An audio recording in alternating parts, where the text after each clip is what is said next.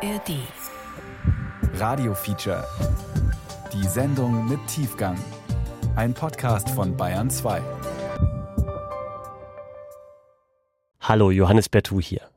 In den letzten Monaten war viel von künstlicher Intelligenz die Rede. Von Sprachmodellen wie ChatGPT, mit denen wir Nachrichten hin und her schreiben können und die das ziemlich gut machen.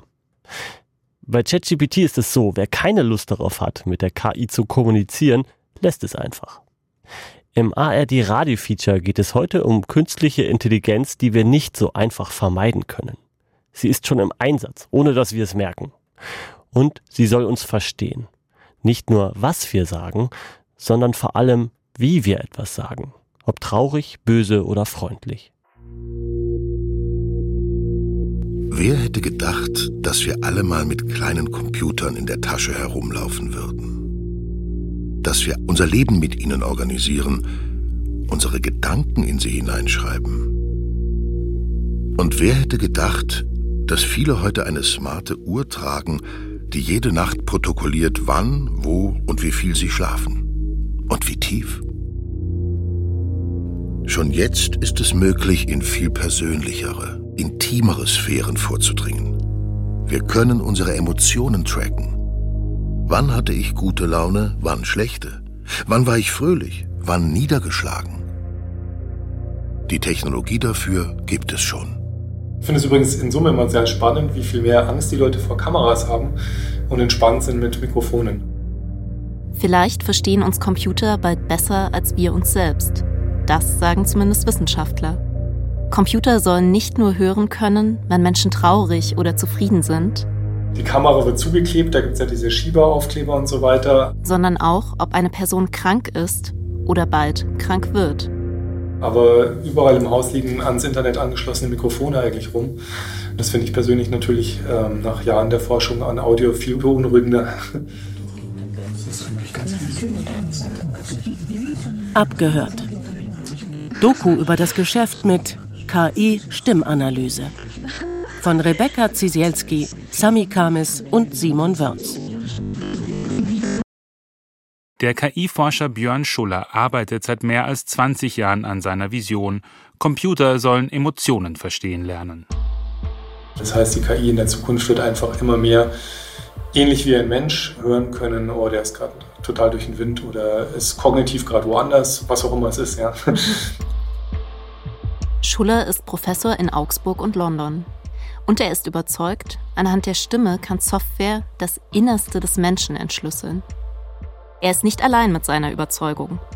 Große Tech-Unternehmen wie Amazon, Microsoft und Google erforschen, wie künstliche Intelligenz Emotionen aus der Stimme erkennen kann. Und schon jetzt werden unsere Gefühle in manchen Situationen getrackt, ohne dass wir es mitbekommen. In dieser Doku testen wir, wie gut KI-Emotionsanalyse mit Hilfe der Stimme funktioniert.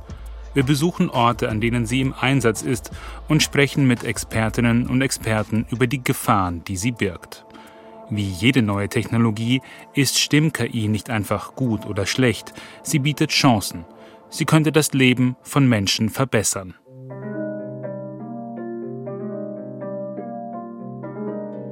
Wir hatten früher in einer schönen Wohnung in der Innenstadt gewohnt. Wir hatten einen kleinen Balkon und den habe ich immer schön gemacht und hatte immer Freude daran, da Blumen zu pflanzen und Kübel und Johannisbeeren und Stachelbeeren. Das ist Katrins Leben 2019. Katrin hat zwei Kinder, unterrichtet Biologie an einem Gymnasium. Sie lebt in einer Altbauwohnung in einer deutschen Großstadt. Dann verändert sich etwas, erst langsam. Auf einmal habe ich diese Pflanzen gesehen und ich dachte nur so, oh, diese Kackpflanzen, die sind ja zum Kotzen. Also es kam mir auf einmal so vor, als wären das, ja, muss ich echt sagen, wie so Krebsgeschwüre. Und dann habe ich mich umgedreht und bin nicht mehr groß auf den Balkon gegangen. Dinge, die ihr eigentlich Spaß machen, werden zur Belastung. Katrin wundert das zunächst nicht. Sie hat Kinder und einen Job, der ihr viel abverlangt. Das ist anstrengend. Nachts liegt sie immer häufiger wach. Ich habe mich dann an diesen Zustand irgendwie gewöhnt. Man hat dann Symptome und spielt das aber ständig runter. Das geht über mehrere Wochen so. Katrin reißt sich zusammen, gerade vor ihren Kindern. Ich habe meinen Kindern abends vorgelesen und habe dabei gelallt, weil ich es nicht geschafft habe, so richtig den Mund aufzukriegen. Ich weiß auch nicht, alles ist verlangsamt. Vielleicht war das auch in meiner, meinen Körperbewegungen, das weiß ich nicht. Aber man merkt die Lähmung, als ob man umklammert wird. Äh, ja, Verlangsamung innen und äußerlich. Mit der Zeit geht es ihr schlechter und schlechter.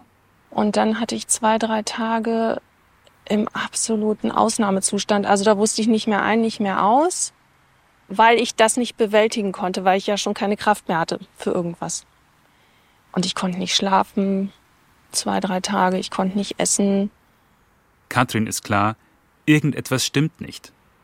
Und ich habe schon recherchiert im Internet. Ich war immer nur noch am Handy und habe geguckt im Internet, was ist los. Und auch Katrins Umfeld ist klar, dass etwas nicht stimmt. Und dann habe ich das große Glück gehabt, dass in meiner Nachbarschaft eine Frau lebt, die Psychotherapeutin ist. Und da hatte ich mich mal getraut, mich so ein bisschen zu öffnen. Und sie hat das gleich, denke ich, richtig eingeschätzt. Und dann war mein Glück, dass sie mir gleich eine Therapeutin empfohlen hat.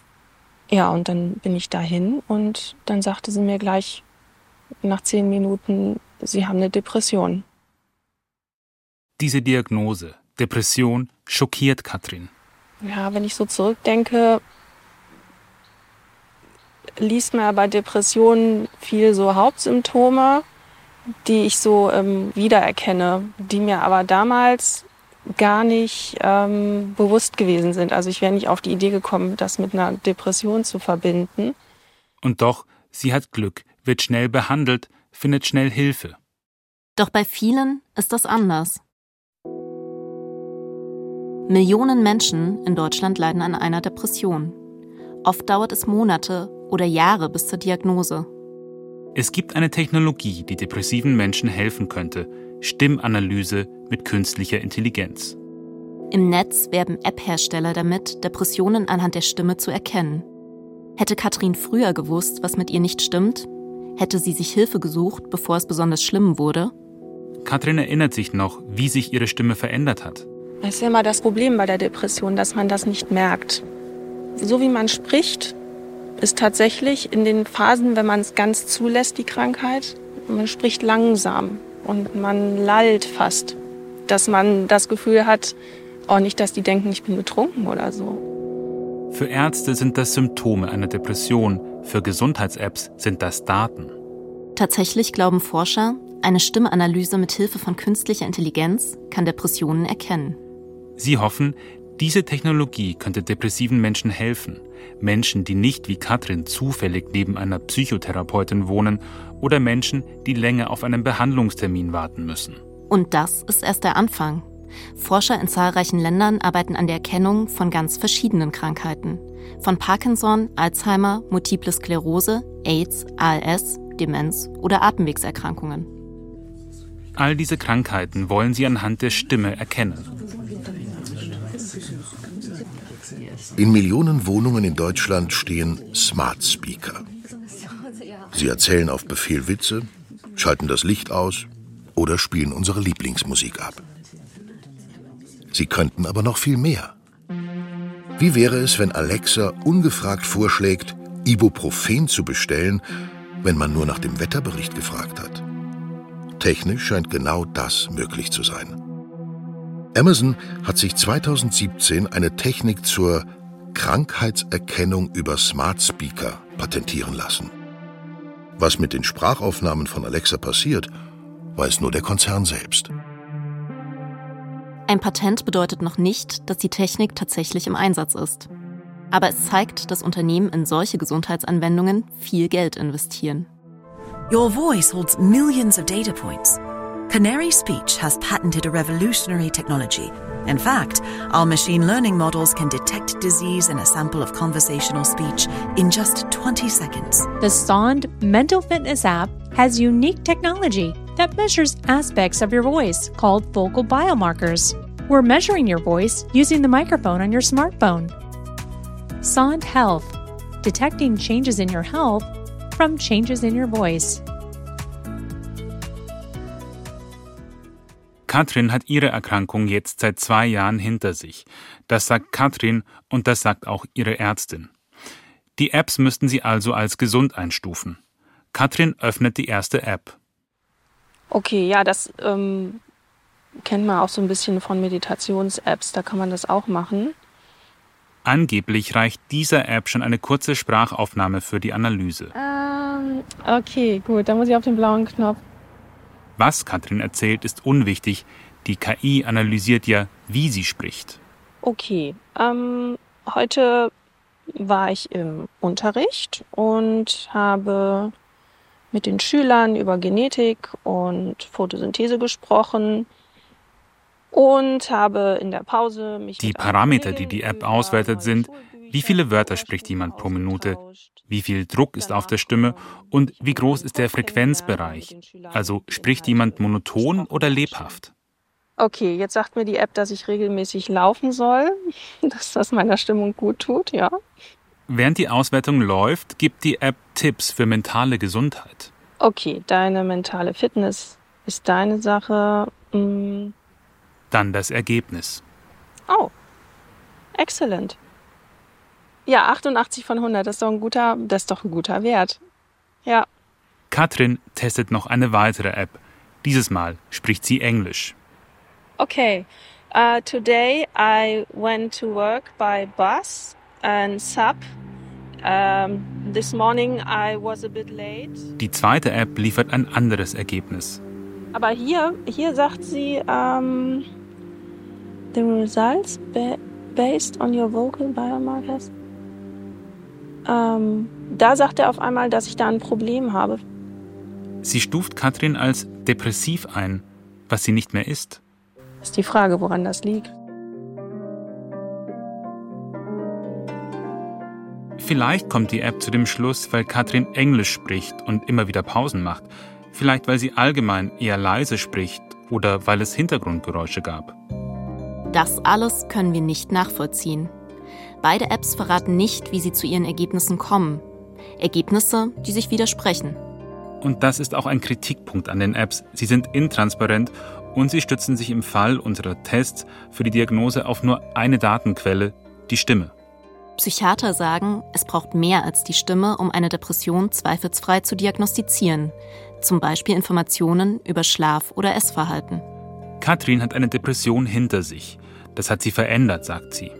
Jetzt lebt sie mit der Unsicherheit, erneut zu erkranken.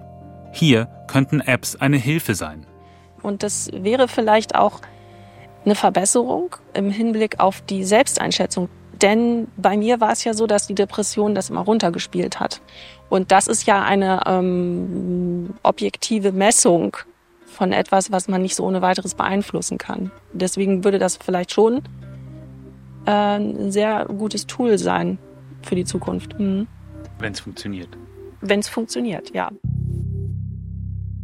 Björn Schuller ist davon überzeugt, dass es funktionieren kann. Das heißt, es ist so eine Grundidee von Zusammenspiel zwischen Therapeutin und KI. Ähm, die KI liefert schon mal so einen Fingerprint sozusagen, was war los in der letzten Zeit und äh, kann vielleicht dann eben Ersthilfe leisten, wenn gerade niemand Menschliches verfügbar ist, weil es mitten in der Nacht ist, 3 Uhr am Sonntagmorgen oder weil überhaupt das System überlastet ist und einfach nicht mehr den Bedarf abdecken kann. Seit zwei Jahrzehnten forscht er zu Stimme und KI. Ich habe meine Doktorarbeit dann drüber geschrieben, Anfang der Nullerjahre und ja, seither ist das so das große Thema eigentlich auch bei Konferenzen. Von ihm wollen wir wissen, was wird bei Stimmanalyse genau untersucht? Das ist das klassische Intonation, Intensität, Rhythmus. Ähm, dann habe ich den Klang der Stimme. Klingt die eher heiser, geschrien sozusagen, geflüstert. So stimmqualitative Merkmale nennen wir das. Und dann gibt es artikulatorische Merkmale, das heißt, wie sauber spreche ich. Stimmliche Eigenheiten erkennt der Computer als Daten. Spricht jemand höher, schneller, aber auch gedämpfter oder leiser, sind das Hinweise für die KI. Sie errechnet daraus, wie es dem Sprecher geht. Natürlich funktioniert das alles auf einer komplexeren, semantisch viel, viel höheren Ebene. Wir sitzen in einem kleinen, abgedunkelten Konferenzraum der Firma Odiering in einem Gewerbegebiet nahe München. Björn Schuller hat Odiering gegründet. Heute ist er wissenschaftlicher Berater der Firma. Vor ihm steht ein Laptop, an den ein Mikrofon angeschlossen ist. Er öffnet ein Programm. Auf dem Bildschirm erscheint ein hellgraues Fenster mit einem roten Punkt in der Mitte. In jeder Ecke befindet sich ein Emoji.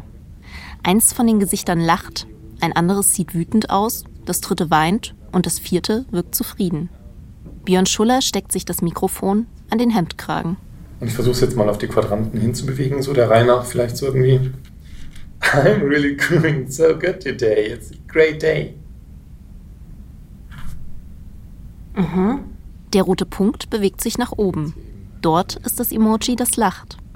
Je nachdem, welche Gefühlslage das Programm heraushört, bewegt sich der rote Punkt eher in die eine oder eher in die andere Ecke, hin zu den passenden Emojis.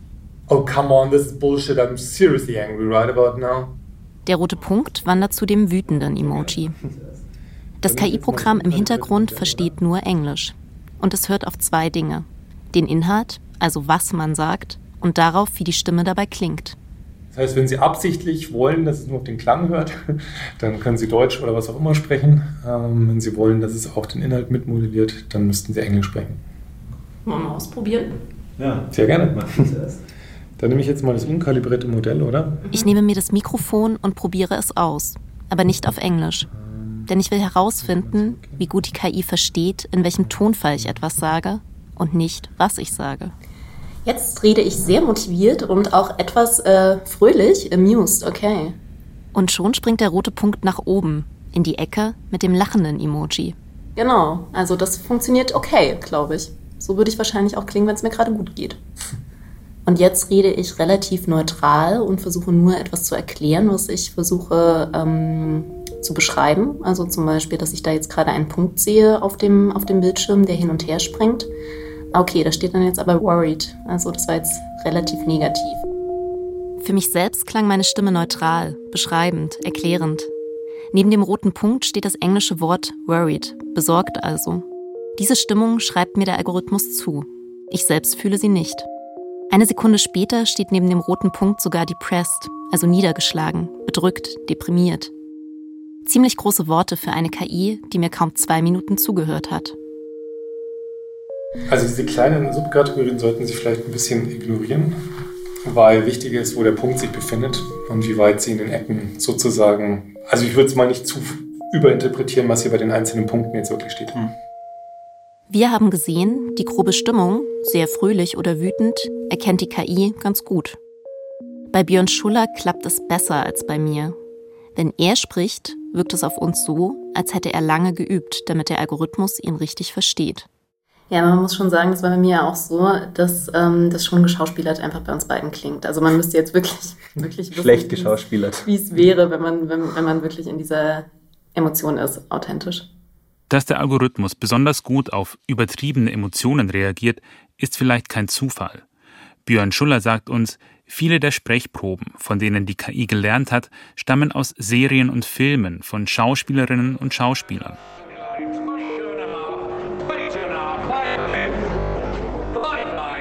Also die Trainingssätze für Emotionserkennung gibt es verschiedene Möglichkeiten. In den äh, 90er, Nuller Jahren, 10er Jahren vielleicht, als das Ganze erst an Fahrt aufgenommen hat, hat man oft einfach seine Studierenden im Labor sprechen lassen. Dann irgendwann hatte man Geld für Schauspielerinnen und Schauspieler.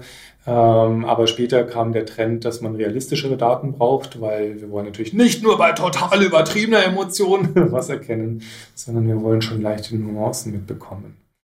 Unser Test war noch nicht ideal. Aber Menschen verstehen die Gefühle anderer auch nicht immer richtig. Das hier ist eine Emotion. Und das hier ist eine Emotion. Und das hier ist eine Emotion. Und das hier ist eine Emotion. Und das hier ist eine Emotion. Und das hier ist eine Emotion. Und das hier ist eine Emotion. Schuller betont, im Gegensatz zu Menschen werde die KI nie müde und hört immer genau zu.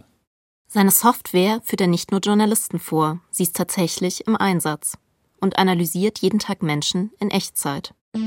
Vor allem in einer Branche nutzen Unternehmen solche KI-Tools bereits. Von der Hardware bis zur Software, von der Idee bis zur Lösung. Hightech aus Deutschland für Europa und die Welt. Damit werben Softwarehersteller im Netz. Unsere intelligente und leistungsstarke Software erkennt Anliegen und Emotionen. Effizienz ist das Stichwort. So verstehen Sie Kunden besser und können ihre Bedürfnisse vorhersehen. Nun sind Ihre Kunden Menschen und nicht Probleme. Bis ins kleinste Detail. Die Kundinnen und Kunden besser verstehen sei das Ziel. Plus KI-gestützte Prognosen sowie Planerstellung und sekundengenaue Analysen. Diese Analysen zeigen konkrete Entwicklungen je Mitarbeiter, Kontaktcenter oder Produkt und bieten hohes Potenzial für eine effiziente Steuerung und Schulung einzelner Mitarbeiter. Es ist an der Zeit, starke Kundenverbindungen aufzubauen, die den Beteiligten Freude bereiten. Denn darum geht es doch schlussendlich, oder? In den USA ist das längst Alltag. Dort gibt es Hersteller von Sprach-KI, die jeden Tag Millionen Calls analysieren. Nein, Sie können nichts dafür. Das stimmt natürlich. Aber das Wir sind in Rostock. Ein großer Raum, viele Schreibtische, davor Menschen mit Headsets. Bitte sagen Sie mir zuerst Ihren Vor- und Nachnamen. Wir sind bei 11880. 11880, die Auskunft für Deutschland. Telegate. 11880, da werden Sie geholfen. Früher war 11880 eine Telefonauskunft. Heute betreibt die Firma hauptsächlich Callcenter. 11880 übernimmt das Beschwerdemanagement für andere Unternehmen, etwa für Wohnungsgesellschaften, Autohäuser oder Anbieter von Elektrorollern. Dann danke ich für das Gespräch und dann wünsche ich Ihnen noch einen schönen Tag. Sehr gerne, bitte. Nicole Eingrieber arbeitet seit vielen Jahren als Call-Agentin. Bei ihr rufen Menschen an, wenn sie einen Schaden an einem Elektroroller melden möchten oder wenn sie Probleme mit ihrer Mietwohnung haben. Okay, also ich wünsche Ihnen jetzt erstmal alles, alles Gute und ich drücke die Daumen, dass sich das alles in der Zukunft äh, zum Positiven entwickelt. Selbst wenn eine Anruferin schlechte Laune hat, bleibt Nicole Eingrieber freundlich. Wir hören zwar nicht, was die Kunden am anderen Ende der Leitung sagen, aber wir sehen ihre Stimmung auf dem Bildschirm. Durch die Stimme sage ich natürlich auch, ich helfe Ihnen gern weiter, dass der Kunde dann das spürt, Mensch, da ist ja jemand, der will mir helfen. Und somit versuche ich dann mit den Kunden durchs Gespräch, um ihn wieder in die grüne Position zu lotsen. Mit grüner Position meint Nicole Eingrieber eine Anzeige auf ihrem Bildschirm. Dort sieht man zwei Smileys. Ein roter Smiley für den Anrufer, der zeigt, wie verärgert er ist. Ein zweiter, grüner Smiley für Nicole Eingrieber selbst, der zeigt, wie positiv sie klingt. Wenn sich die Stimmung der Gesprächspartner ändert, wechselt der Smiley die Farbe, wenn die Software das erkennt. Mal bin ich neutral, mal bin ich lachig. Wenn man lacht, dann ist es total grün. Auch bei dem Kunden natürlich. Es ist Software von Odeering. Wir kennen sie. Bei Björn Schuller haben wir eine ganz ähnliche getestet. Die KI analysiert im Hintergrund die Stimme. Und das Ziel ist, dass wir immer mit irgendwie orange, gelb, grün rausgehen. Dass man das sieht, dass der Kunde dann von rot auf orange switcht. Und das ist halt schwierig oder das ist ja die Arbeit, die wir haben hier für ein Kundencenter, den Kunden dorthin zu switchen. Hier war ein bisschen äh, neutral und dann haben wir uns verabschiedet und dann waren wir beide grün. Oder ja, grün. Wenige Meter entfernt sitzt Nicole Eingriebers Teamleiterin Yvonne Eckloff-Marten. Auch sie schaut auf einen Bildschirm mit Smileys. Ich sehe die Mitarbeiter, die gerade einen aktiven Call haben bei mir über das Dashboard, kann auf dem Dashboard sehen, wie das Gespräch in etwa verläuft. Das ist eine Echtzeitmessung ohne Aufzeichnung. Ich kann sehen, wie lang das Gespräch geht, ob es möglicherweise Unterbrechungen gegeben hat, dass äh, sich Agent und Kunde ins Wort gefallen sind. Die Freundlichkeit des Mitarbeiters. Sie sieht alle laufenden Gespräche ihres Teams gleichzeitig. 29 Prozent Freundlichkeit steht bei einer Agentin, also nicht so freundlich. Bei einem anderen hört die Software 50 Prozent Freundlichkeit aus der Stimme heraus. Die Teamleiterin kann auf laufende Gespräche klicken, dann öffnet sich eine Kurve, die zeigt, wie sich die Stimmung entwickelt hat. Wir sind natürlich bestrebt, gute Kundengespräche zu führen, freundliche Kundengespräche zu führen. Und äh, so können wir natürlich reagieren, sollte der Agent nicht so schöne Gespräche führen, dass wir dagegen steuern können. Ich sehe das Gespräch in Echtzeit. Hier vor Ort habe ich die Möglichkeit, dann dementsprechend zum Agenten zu gehen, ihn aufzumuntern, aufzubauen, zu fragen, was war im Gespräch, ob es eine bestimmte Situation gab, was diesen Ausschlag bei mir hier über das Dashboard ausgemacht hat. Für uns sieht das alles nach einer engmaschigen Kontrolle aus. Wie sieht das die Call-Agentin, deren Emotionen die Software scannt?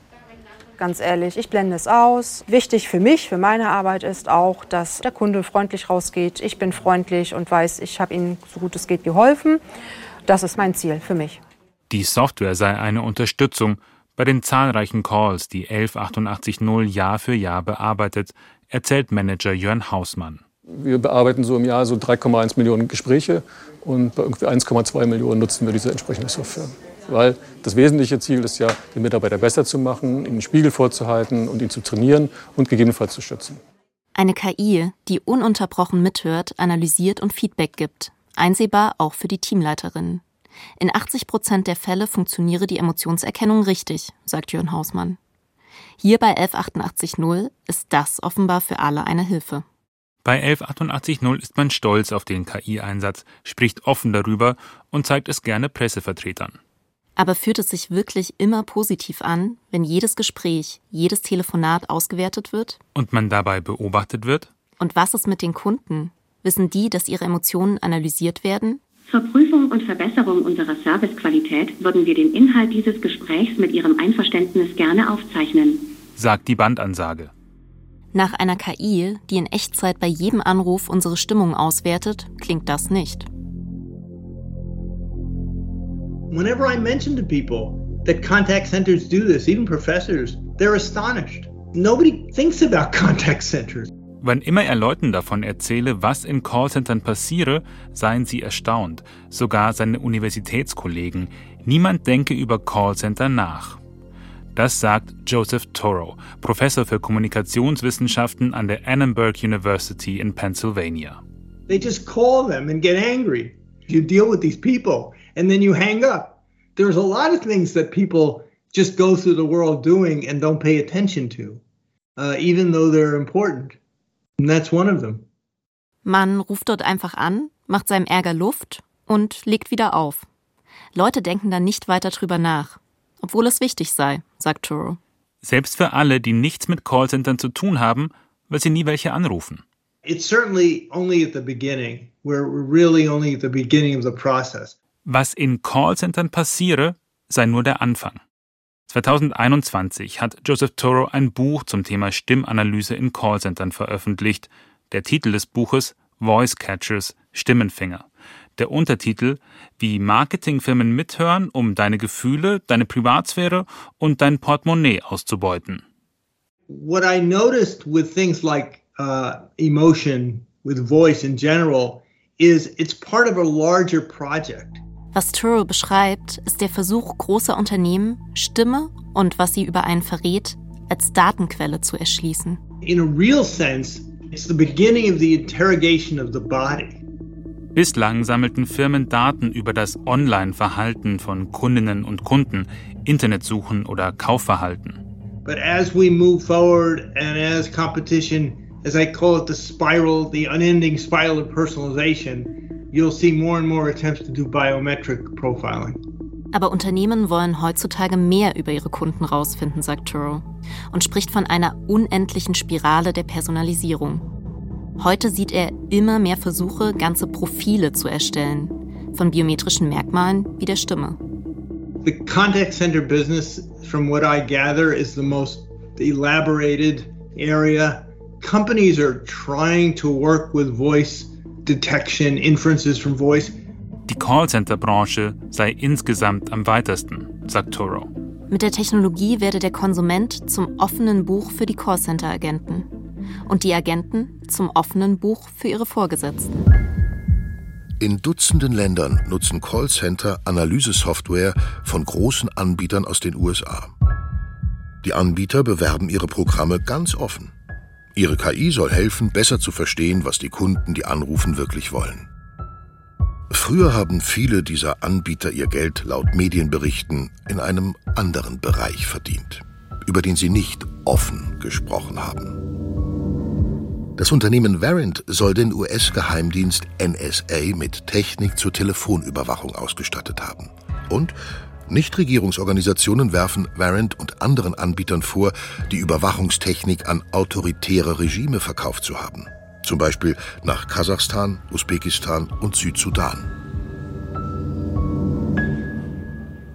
Was bedeutet Emotionsanalyse in Callcentern für die Kunden? Wird unsere Stimme immer so ausgewertet wie bei 11880, wenn wir bei einer Hotline anrufen? Wir schreiben große deutsche Aktienkonzerne an, wollen wissen, wie sie ihre Kundengespräche auswerten. Sie betonen, keine Emotionsanalyse durchzuführen. Wir suchen nach Mitarbeitern in Callcentern, wollen mit jemandem sprechen, der dort arbeitet, dieses Mal ohne dass die Teamleiterin daneben steht, wie bei 11880. Wir machen das auf dem klassischen Weg. Wir rufen sie an. Dort, wo sie arbeiten. Anrufe können zu Zwecken der Qualitätssicherung sowie der Verbesserung der Netflix-Erfahrung überwacht und aufgezeichnet werden. To continue in English, please press zero. Der nächste freie Service-Mitarbeiter nimmt Ihren Anruf entgegen. Guten Morgen, Simon Wörz mein Name. Ich habe ein bisschen ein anderes Anliegen. Ich bin nämlich Journalist und arbeite beim Bayerischen Rundfunk und für die AD. Und interessiere mich für die Arbeitsbedingungen im Callcenter. Und ich würde gerne meine Nummer bei Ihnen lassen und Sie können sich dann ja überlegen, ob Sie sich mal bei mir melden.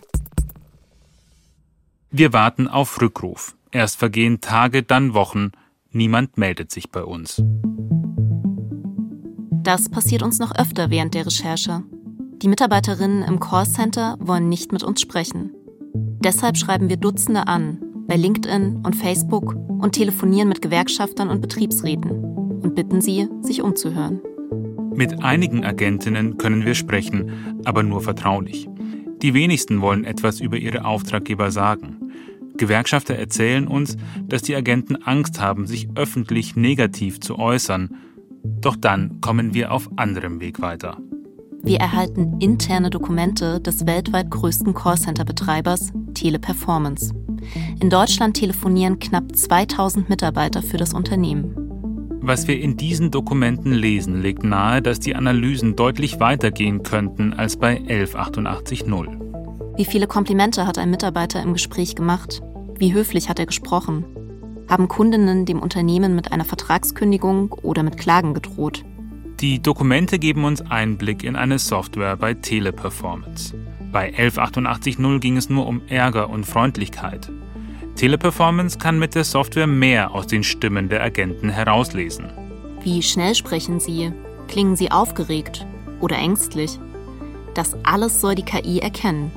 Wir fragen das Unternehmen, wie oft und wie umfassend die Software eingesetzt wird und welchen Nutzen sie sich von diesen Tools versprechen. Nach mehrfacher Nachfrage antwortet uns Teleperformance, dass sie unsere Fragen nicht beantworten werden. 160.000 Menschen arbeiten in Deutschland in einem Callcenter. Nach wochenlanger Recherche finden wir jemanden, der uns ein Interview gibt. Jedes Gespräch kann schlecht werden oder kann schlecht sein. Ne? Ich habe Kunden gehabt, die sind sofort schreiend äh, am Telefon aufgetreten. Man lernt dann nach einer gewissen Zeit, sich A, nicht mehr persönlich davon betroffen äh, zu fühlen oder sich das persönlich zu nehmen und mit dem Kunden umzugehen. Und mit der Zeit entwickeln sie halt eben dann auch ein Gespür dafür, wie man jetzt versuchen kann, den Kunden ähm, entsprechend runterzukriegen. Ralf Burg arbeitet seit 2016 als Callcenter-Agent in Münster. Ein großes Callcenter, der zweitgrößte Fisch weltweit im Teich. Er telefoniert dort im Auftrag eines Herstellers von Haushaltsgeräten. Burg ist auch Betriebsrat, kämpft für bessere Arbeitsbedingungen. Sein Arbeitgeber zeichnet Gespräche auf zur Qualitätskontrolle. Der Betriebsrat hat erreicht, dass den Mitarbeitern zumindest angekündigt wird, wann das passiert. Wenn ich jetzt weiß, ich sag mal Beispiel, äh, ich werde heute von 9 bis 12 Uhr kontrolliert oder ich kann kontrolliert werden, dann bin ich halt eben in diesem Bereich besonders angespannt, natürlich auch konzentriert, weil ich will es ja gut machen. Und wenn dann halt eben ein Gespräch schlecht ist am Telefon, dann mache ich mir natürlich auch dann gleich Sorgen, oh Gott, wie wirkt sich das denn auf meine Bewertung eventuell aus? Und das setzt den einzelnen Kollegen und die einzelne Kollegin dann teilweise sehr massiv unter Druck. Kontrolliert werden heißt, ein Vorgesetzter überprüft seine Calls. An Ralf Burgs Standort werden die Agentinnen nicht von einer KI beurteilt. Burg befürchtet, dass sich das bald ändern könnte. Bei unserer Recherche hören wir oft, Callcenter waren schon immer ein Testfeld für neue Möglichkeiten der Sprachanalyse. Ich glaube schon, dass der Arbeitgeber weiß, was er darf und nicht darf, dass er aber sehr gerne die Grenzen austestet, wie weit kann er denn gehen. Laut Burg werde in der Branche viel über KI gesprochen, auch darüber, wie sie zur Emotionsanalyse eingesetzt werden kann. Seine Meinung dazu ist klar. Ich finde, der Arbeitgeber braucht nicht zu wissen, wie ich mich gerade fühle. Genauso wenig wie ich dann eine Maschine brauche, die mir sagt, du bist jetzt gerade böse ähm, oder du bist jetzt gerade zu überschwänglich oder du kommst nicht authentisch herüber. Das weiß ich selber.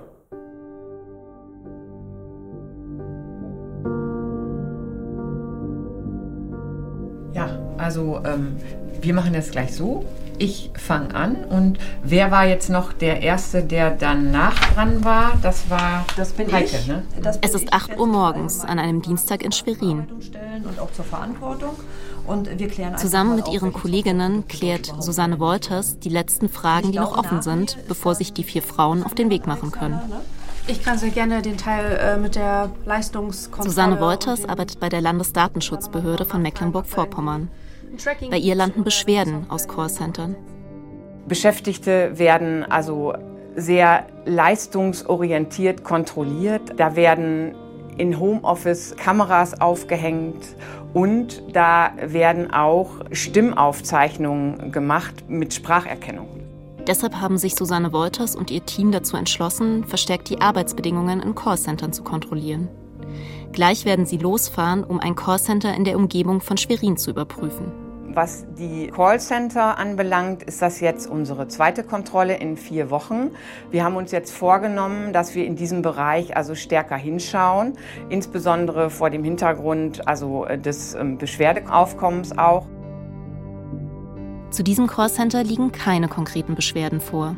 Überprüfen will das Team die Arbeitsbedingungen dennoch. Susanne Wolters hat von dem Callcenter schon Verträge mit Softwarefirmen und andere Dokumente angefordert und bekommen. Aber es sind noch einige Fragen offen. Wird überhaupt aufgezeichnet? Wer hört mit?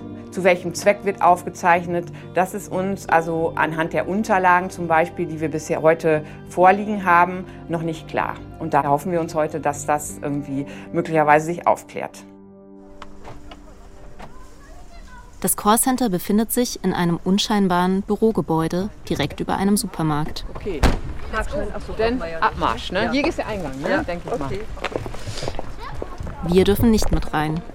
Die Leiterin dieses Callcenters hat unsere Anfrage im Vorfeld mehrfach abgelehnt. Ob die Datenschützerinnen Hinweise auf unzulässige Mitarbeiterüberwachung finden, erfahren wir erst später. Also ich habe seit über 20 Jahren mit diesen Fragen in Callcentern zu tun. Und es war immer schon so, dass die Callcenter da wirklich mindestens im Graubereich gehandelt haben. Peter Wedde ist Jurist, Professor mit dem Schwerpunkt Beschäftigten-Datenschutz. Zum Thema Emotionserkennung in Callcentern hat er eine klare Meinung. Emotionsanalyse in Callcentern, sowohl zulasten von Beschäftigten wie von Kunden, ist datenschutzrechtlich unzulässig. Dass Emotionserkennung dennoch eingesetzt wird, haben wir schon bei 11880 gesehen. Dort analysiert eine KI die Stimmung der Anruferinnen und der Callcenter-Agenten. Anders als die Agentinnen wissen die Anrufer davon nichts. In der Bandansage findet sich kein Wort über KI oder Emotionserkennung. 11880-Manager Jörn Hausmann räumt das auch offen ein. Also die Kunden werden nicht vorab informiert, sie werden darüber informiert, wenn was aufgezeichnet wird, das tun wir auch, aber da hier nichts gespeichert wird und keine Kundenprofile daraus abgeleitet werden und ich sag mal in dem System nicht hinterlegt wird, war der ärgerlich oder freundlich, ist das nicht notwendig. Für den Juristen Peter Wedde spielt es keine Rolle, ob die Daten gespeichert oder nur kurzfristig verarbeitet werden. Er sieht einen schweren Eingriff, besonders wenn Anruferinnen nicht genau über die Emotionsanalyse aufgeklärt werden. Ich müsste ja in klarer und verständlicher Sprache immer auf den jeweiligen Empfängerhorizont abgebildet erläutern, was ich da mache. Ich kann mir per Telefon eine Einwilligung in einen so weitgehenden Eingriff in Persönlichkeitsrechte, wie er da stattfindet, nicht vorstellen. Weil das sind im weitesten Sinne Gesundheitsdaten. Und die Verarbeitung von Gesundheitsdaten obliegt wirklich im Datenschutzrecht extrem strengen Voraussetzungen. Dass man mit Emotionsanalyse nun sehen kann, da ist irgendwer schlecht drauf und zwar ganz offenkundig und dann vielleicht noch ein paar Zusatzinformationen hat, das lässt weit in die persönliche Situation von Menschen einblicken. Und deswegen bin ich mir da meiner Rechtsmeinung sehr sicher, solche Eingriffe sind unzulässig. Und wie ist es mit den Callcenter-Agenten? Jörn Hausmann betont, ein beauftragter Datenschützer hätte die KI geprüft und der Betriebsrat von 11880 habe dem KI-Einsatz zugestimmt. Wir als 1188.0 stehen dafür, dass wir eine gute Beziehung zu den Mitarbeitern aufbauen wollen, weil sie halt professionell einen guten Kundenservice erbringen sollen. Es ist die Frage, mit, wie mit aller Technologie. Man kann sie positiv, aber auch negativ einsetzen. Und ich glaube, das hat eher wenig mit künstlicher Intelligenz zu tun, sondern mit den Zielen der handelnden Personen. Klar ist, von den eigenen Mitarbeitern dürfen Arbeitgeber nur die Daten verarbeiten, die unbedingt notwendig sind. Emotionsanalysen von Mitarbeiterinnen gehören laut Peter Wedde nicht dazu, denn für Kontrollen gäbe es deutlich mildere Mittel. Ich glaube, das wäre viel effizienter, wenn dann ein Teamleiter, eine Teamleiterin mal durch die Reihen geht und guckt, wie sind denn die drauf. Das kann man ja auch sehen. Aber das Ganze mit einer Software zu machen und auch noch permanent ist wirklich äh, für die Durchführung des Arbeitsfeldes nicht erforderlich und deswegen gesetzlich nicht zulässig. Peter Wedde ist sich sicher, Emotionserkennung in Callcentern ist rechtlich unzulässig. Und trotzdem ist sie im Einsatz. Gesetze regeln Emotionserkennung hierzulande nicht konkret, auch nicht in welchem Umfang Arbeitgeber ihre Mitarbeiter kontrollieren dürfen. Und ganz allgemein fehlt eine gesetzliche Regulierung von künstlicher Intelligenz, auch am Arbeitsplatz. Es fehlen also klare Spielregeln, und solange die fehlen, werden Grenzen ausgetestet und mögliche Grenzüberschreitungen müssen einzeln geprüft werden. Deshalb ist es für Datenschutzbehörden oft sehr mühsam. Wie mühsam, das sehen wir in Mecklenburg-Vorpommern. Susanne Wolters von der Landesdatenschutzbehörde und ihr Team sind immer noch im Callcenter. Ja, hallo, Rebecca Zisielski vom Bayerischen Rundfunk. Wir hatten schon miteinander telefoniert. Genau, und wir waren ja jetzt. Ah, okay. Ja, es geht darum, dass heute ja die Datenschutzbeauftragte von Mecklenburg-Vorpommern bei Ihnen war und ähm, das überprüft hat, Ihr Callcenter, und wir würden gerne ein Interview mit Ihnen führen. Also wir sind noch draußen, wir könnten hochkommen. Genau, ich meine, wir hatten das ja schon angekündigt, dass wir hier sein würden, ähm, aber Sie stehen uns trotzdem nicht für ein Interview zur Verfügung. Na gut, dann danke. Nach knapp drei Stunden ist die Aktion zu Ende. Lagebesprechung. So, dann wollen wir jetzt mal gucken, dass wir das noch auswerten. Das erleben wir auch nicht jedes Mal, dass wirklich darauf geachtet wird, mhm. nur die Daten gespeichert werden von den Mitarbeitern, aber auch von den Kunden, die notwendig sind. Und das hat uns sehr, sehr überzeugt. Wir gucken jetzt nochmal in die Unterlagen ob wir vielleicht noch Widersprüche finden oder Ungereimtheiten, wir vermuten es erstmal nicht. Susanne Wolters und ihr Team müssen jetzt noch alle Verträge und Details zur Software auswerten. Ob das Callcenter wirklich nicht gegen Gesetze verstößt, wissen die Datenschützerinnen erst in einigen Wochen. Bisher haben wir gesehen, Emotionserkennung kann zur Kontrolle eingesetzt werden.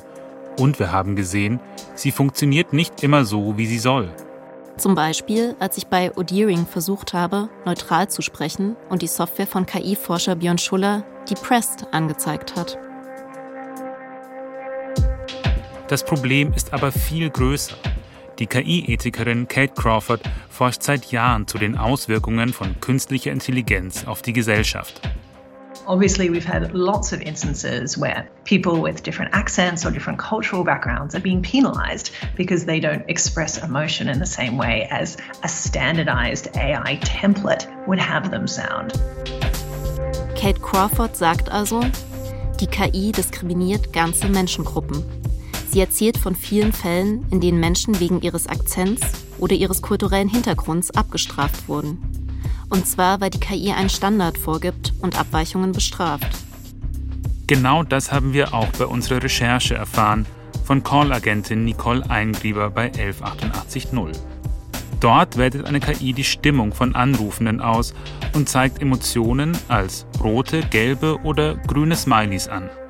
Es irritiert manchmal auch. Der Kunde ist nett, aber es wird dann manchmal auch nur rot aufgezeichnet, weil aber die Stimmklangfarbe dieses Kunden, vielleicht auch von nicht deutschsprachigen Mitbürger, so aufgezeichnet ist. Also es gibt auch solche und solche, aber das ignoriere ich dann. Wenn ich merke, der ist mit mir immer noch nett am Telefon und ich spüre das, das spürt man ja auch, dann ist für mich diese rote Smiley-Farbe dann uninteressant. Im Callcenter hat das noch überschaubare Auswirkungen, solange Menschen für ihre Art zu sprechen nicht benachteiligt werden. Das zeigt aber, die Technik macht Fehler, sie diskriminiert. I think these are red flags to why we should be deeply concerned about the spread of these systems. KI-Forscherin Crawford beunruhigt die Verbreitung dieser Technologie, auch weil es keinen wissenschaftlichen Konsens darüber gebe, dass sie tatsächlich funktioniert. What we've been seeing from very large comparative studies in psychology is that there's simply, you know, no correlation between, you know, one word, what you might call happiness, might be very different to what somebody else describes it or how they might express it in their voice. Jeder Mensch definiert Glück auf seine Weise. Und jeder klingt anders, wenn er oder sie glücklich ist. Das haben psychologische Studien gezeigt, sagt Crawford. Für Kate Crawford ist klar, welche Konsequenzen wir daraus ziehen sollten. Emotionserkennung gehört für sie verboten. In Europa gibt es dazu konkrete Ideen. Die EU will den Einsatz von künstlicher Intelligenz grundsätzlich regeln, durch den sogenannten AI Act. Eine Verordnung zur Regulierung künstlicher Intelligenz. Ein Vorschlag, Emotionserkennung am Arbeitsplatz soll pauschal verboten werden. Jeder Mensch hat das Recht auf Innenleben, seine Emotionen nicht zu teilen, nicht mitzuteilen, wenn er das möchte oder sie das möchte. Und durch die neuen pseudowissenschaftlichen Ansätze wird dieses Recht unterminiert. Und das wollen wir nicht. Das war mal deutlich. Sergej Lagodinsky, Abgeordneter der Grünen im Europaparlament. In den vergangenen Jahren hat sich Lagodinsky viel mit KI-Systemen befasst. Gerade kommt er von einer Veranstaltung aus Österreich. Am Flughafen in München wartet er auf seinen Flug nach Brüssel. Wir haben bestimmte Bereiche identifiziert, wo wir der Meinung sind, diese Technologie KI darf in diese Richtung auf dem europäischen Kontinent nicht entwickelt werden. Und darunter fällt nach unserer Überzeugung eben der Einsatz der Emotionserkennung am Arbeitsplatz, im Bildungsbereich und auch zur Strafverfolgung. Die EU diskutiert den AI Act seit Jahren. Am 14. Juni 2023 beschließt das Parlament seine Position. Vote is closed and it is adopted. Congratulations. Ein Aspekt, Emotionserkennung am Arbeitsplatz soll verboten werden. 499 Abgeordnete sind dafür, darunter Sergej Lagodinsky. 28 sind dagegen und 93 enthalten sich. Eine davon Angelika Niebler. Und ich denke mir gerade das Thema Emotionserkennung am Arbeitsplatz ist so ein Thema, wo man einfach nochmal sorgfältig Chancen und aber Risiken eben auch abwägen muss. Angelika Niebler sitzt für die CSU im EU-Parlament. Aber wir sind ja noch äh, mitten in den Beratungen. Äh, wenn die Position des Parlaments festgelegt ist, dann geht es ja in die Beratungen mit den Mitgliedstaaten. Die Kommission ist da immer als ehrlicher Makler mit eingebunden und versucht eben auch Kompromisslinien auszuloten. Was Angelika Niebler hier erklärt, über das Gesetz ist noch lange nicht entschieden. Kommission, Mitgliedstaaten und EU-Parlament verhandeln über die endgültigen Inhalte des AI-Acts. Frühestens Ende 2023 soll es soweit sein. Für Angelika Niebler steht das Verbot der Emotionserkennung noch zur Diskussion. Die Kehrseite der Medaille ist es, wenn wir in Europa sagen, das wird verboten, dann wird es diese Form der Entwicklung natürlich auch nicht mehr bei uns in Europa geben. Dann geht es nach USA, nach China, sonst wohin. Und das ist die Frage, ob wir das wollen. Die EU hat die Aufgabe, Technologien zu regulieren, die sich rasant weiterentwickeln und die wie Emotionserkennung potenziell sehr gefährlich sind. Weil sie ein mächtiges Überwachungstool sein können. Aber anders als bei der Emotionserkennung am Arbeitsplatz steht im Bereich Gesundheit kein grundsätzliches Verbot zur Debatte. Das heißt, Wissenschaftlerinnen könnten weiter mit Stimm-KI an der Früherkennung von Depressionen, Alzheimer oder Parkinson forschen.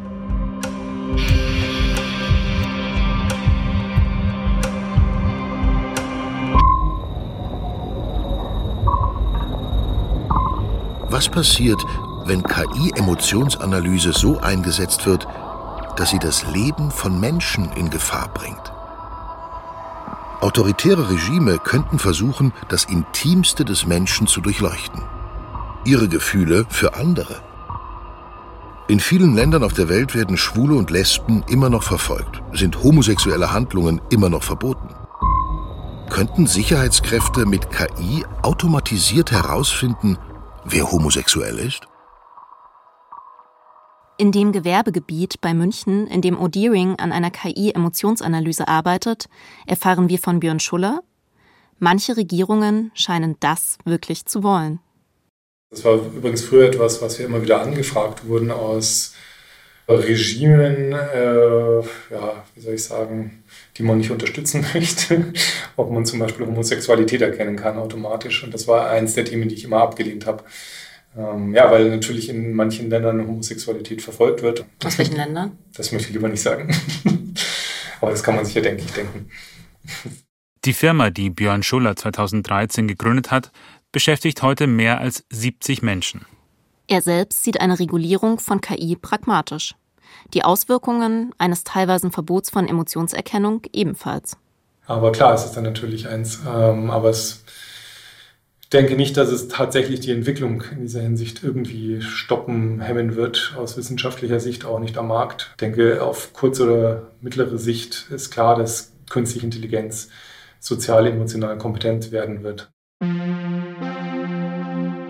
Oder, und das haben wir bei Odiering und Björn Schuller deutlich gesehen, nicht die Computer lernen, unsere Emotionen richtig zu verstehen, sondern wir lernen, so zu sprechen, dass die Computer uns verstehen.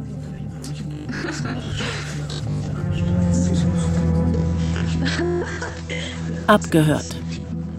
Doku über das Geschäft mit KI-Stimmanalyse.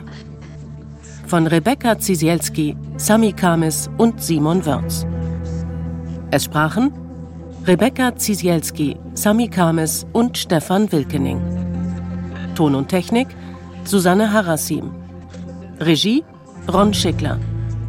Redaktion Uli Köppen, Helga van Ooyen und Johannes Bertou.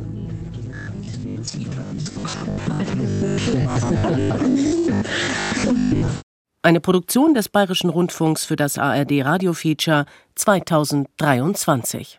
Das war eine Recherche über Emotionserkennung mit künstlicher Intelligenz. Wenn Sie sich für das Thema interessieren, es gibt noch ein Gespräch mit zwei aus dem Autorenteam. Rebecca Zisielski und Simon Wörz erzählen da, wie sie zum Thema recherchiert haben. Sie finden das Gespräch in der ARD Audiothek. Suchen Sie dort einfach nach ARD Radio Feature. Bis nächste Woche, Ihr Johannes Bertou. Hi, ich bin Gregor Schmalzried. Ich bin Marie Kilk. Und ich bin Fritz Espenlaub. Ich bin Fritz Espenlaub. Sorry, das war gar nicht tatsächlich meine eigene Stimme, sondern eine künstliche Intelligenz, die meine Stimme kopiert hat. Aber den kompletten Podcast aufnehmen kann sie nicht. Zumindest noch nicht. Künstliche Intelligenz überschwemmt nämlich gerade die Welt, weil sie wird jeden Tag immer besser und dieses Thema beschäftigt auch nicht nur Fachleute, sondern uns alle. Deswegen stellen wir uns im Podcast die Fragen, die so viele Menschen gerade beschäftigen. Sind wir jetzt bald alle arbeitslos? Kann ich Bildern im Internet noch trauen? Und wie kann ich ChatGPT in meinem Alltag am besten einsetzen? Und vor allem, wann muss ich diesen Podcast nicht mehr selber aufnehmen, sondern kann einfach meinen KI-Klon hinschicken? Der KI-Podcast. Jede Woche in der ARD Audiothek und überall, wo es Podcasts gibt.